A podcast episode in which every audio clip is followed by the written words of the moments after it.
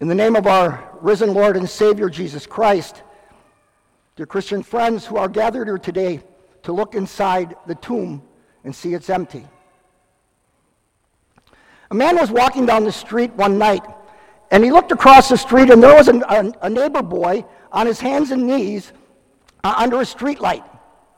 He went over and asked the boy if he had lost something, and he said, Yeah, he lost the money that his mom had given him to buy some ice cream. So, feeling bad for him, he got down on his hands and knees and started to look with him.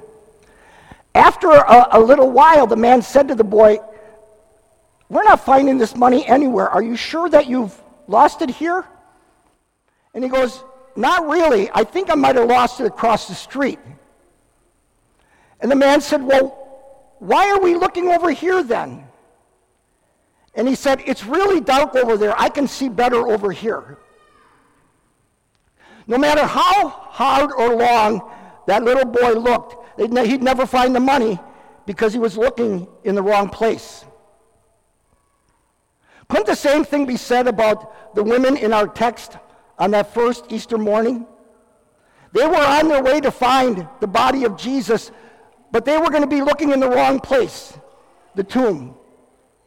And they were going to soon find out that Jesus was not there. The tomb was empty except for the angels. And the fact that it was empty was not a bad thing. But it was a glorious and beautiful thing because it meant Jesus rose from the dead. So, as we gather here on this uh, Easter morning, let's go with the women and look inside the tomb.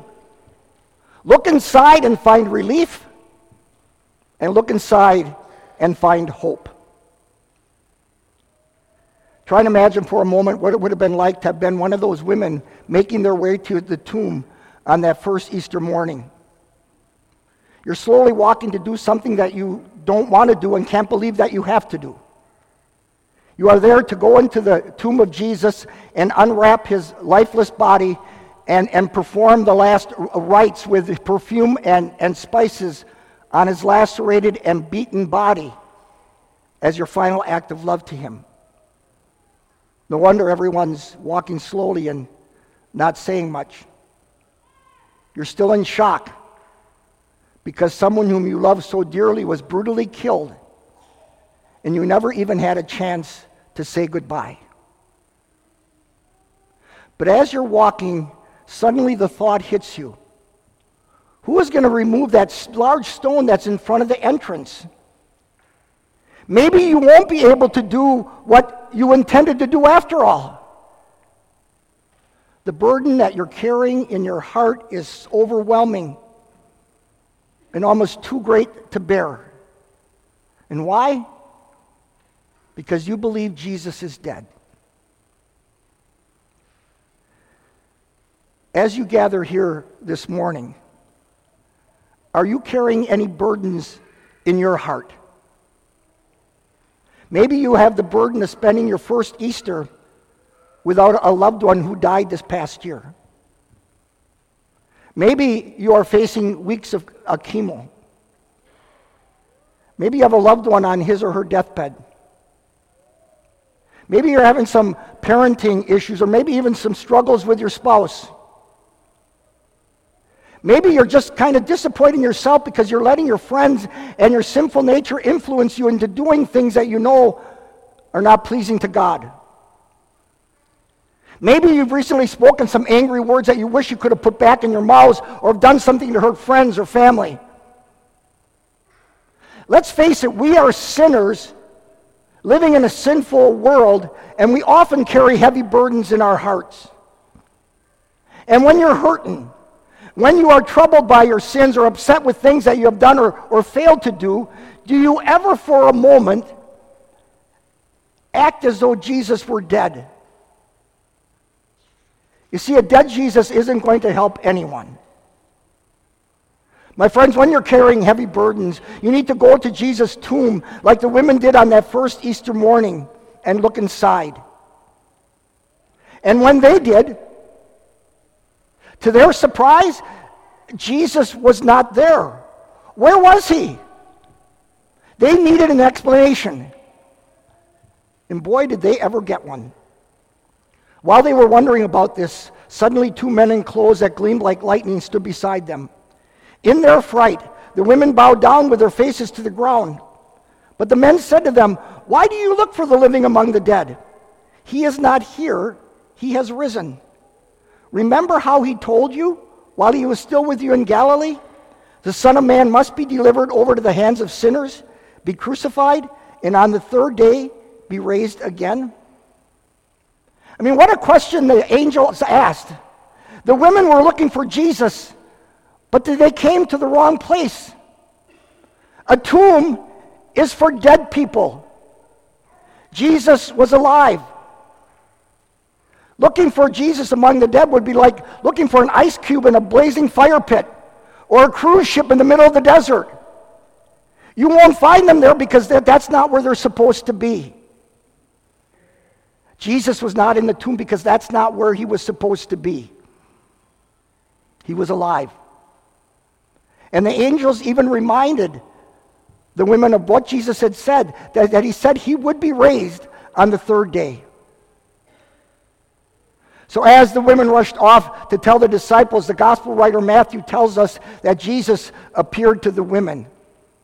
And when he did, the heavy burdens that they were carrying in their heart were gone. This morning, the angels share that same message with us. Uh, God directs our eyes to the tomb so that we look inside and see it empty. And you realize what that means for our lives? When we get stressed out and worried, when our burdens seem to almost become too overwhelming, we have a living Savior who says, Cast all your anxieties on me because I care for you. When we get scared as we look at all the things that are going on in, in the world, and maybe when we get troubled by some of the things that are happening in our personal lives, we have a living Savior who assures us, Be still and know that I am God.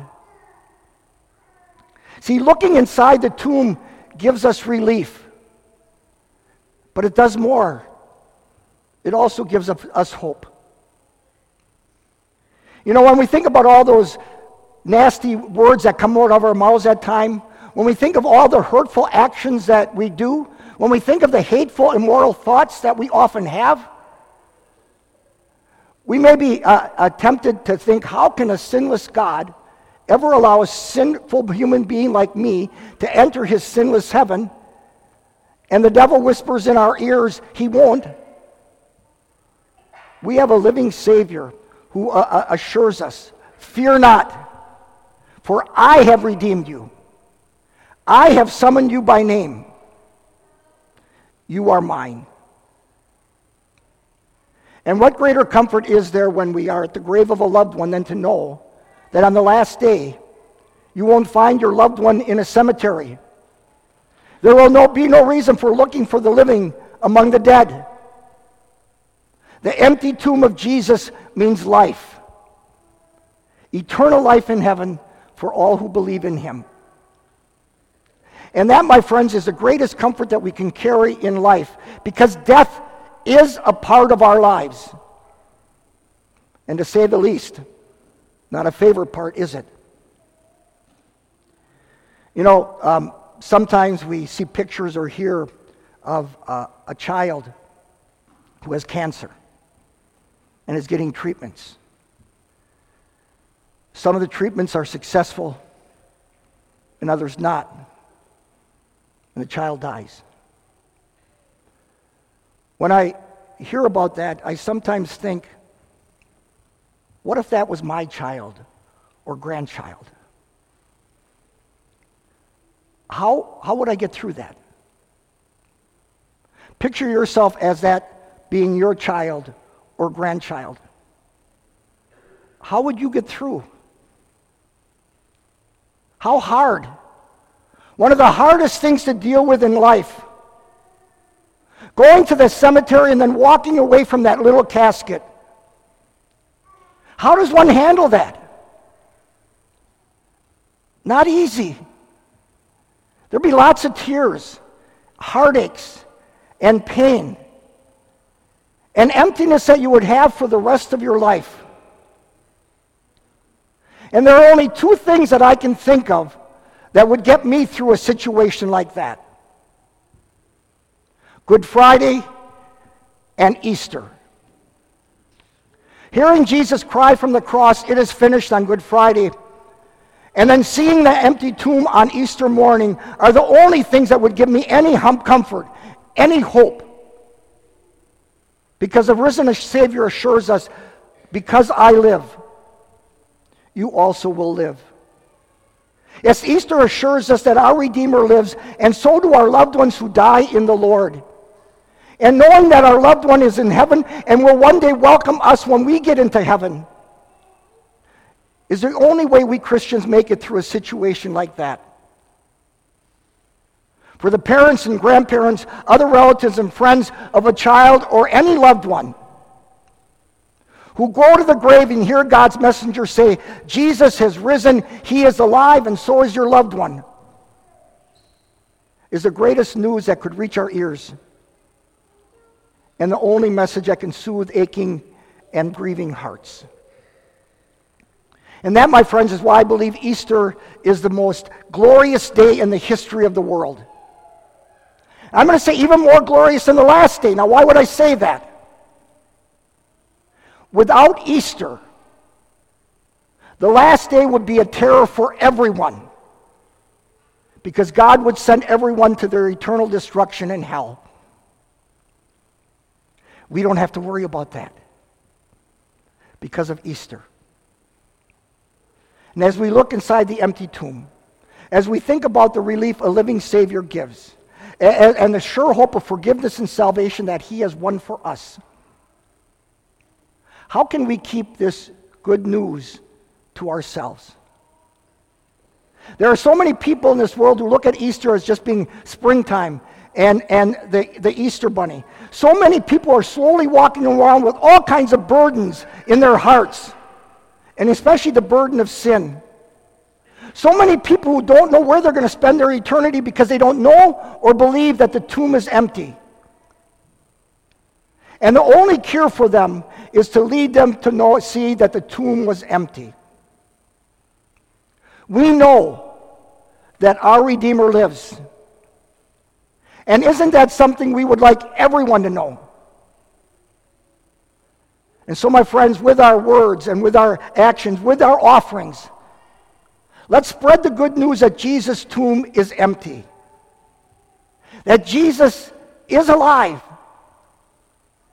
and that forgiveness and salvation are ours through him. Oh, what joy and what a blessing it is to be able to say with joy and a big smile on our faces, He is risen. And your response? Hallelujah. Amen. Please rise. And the people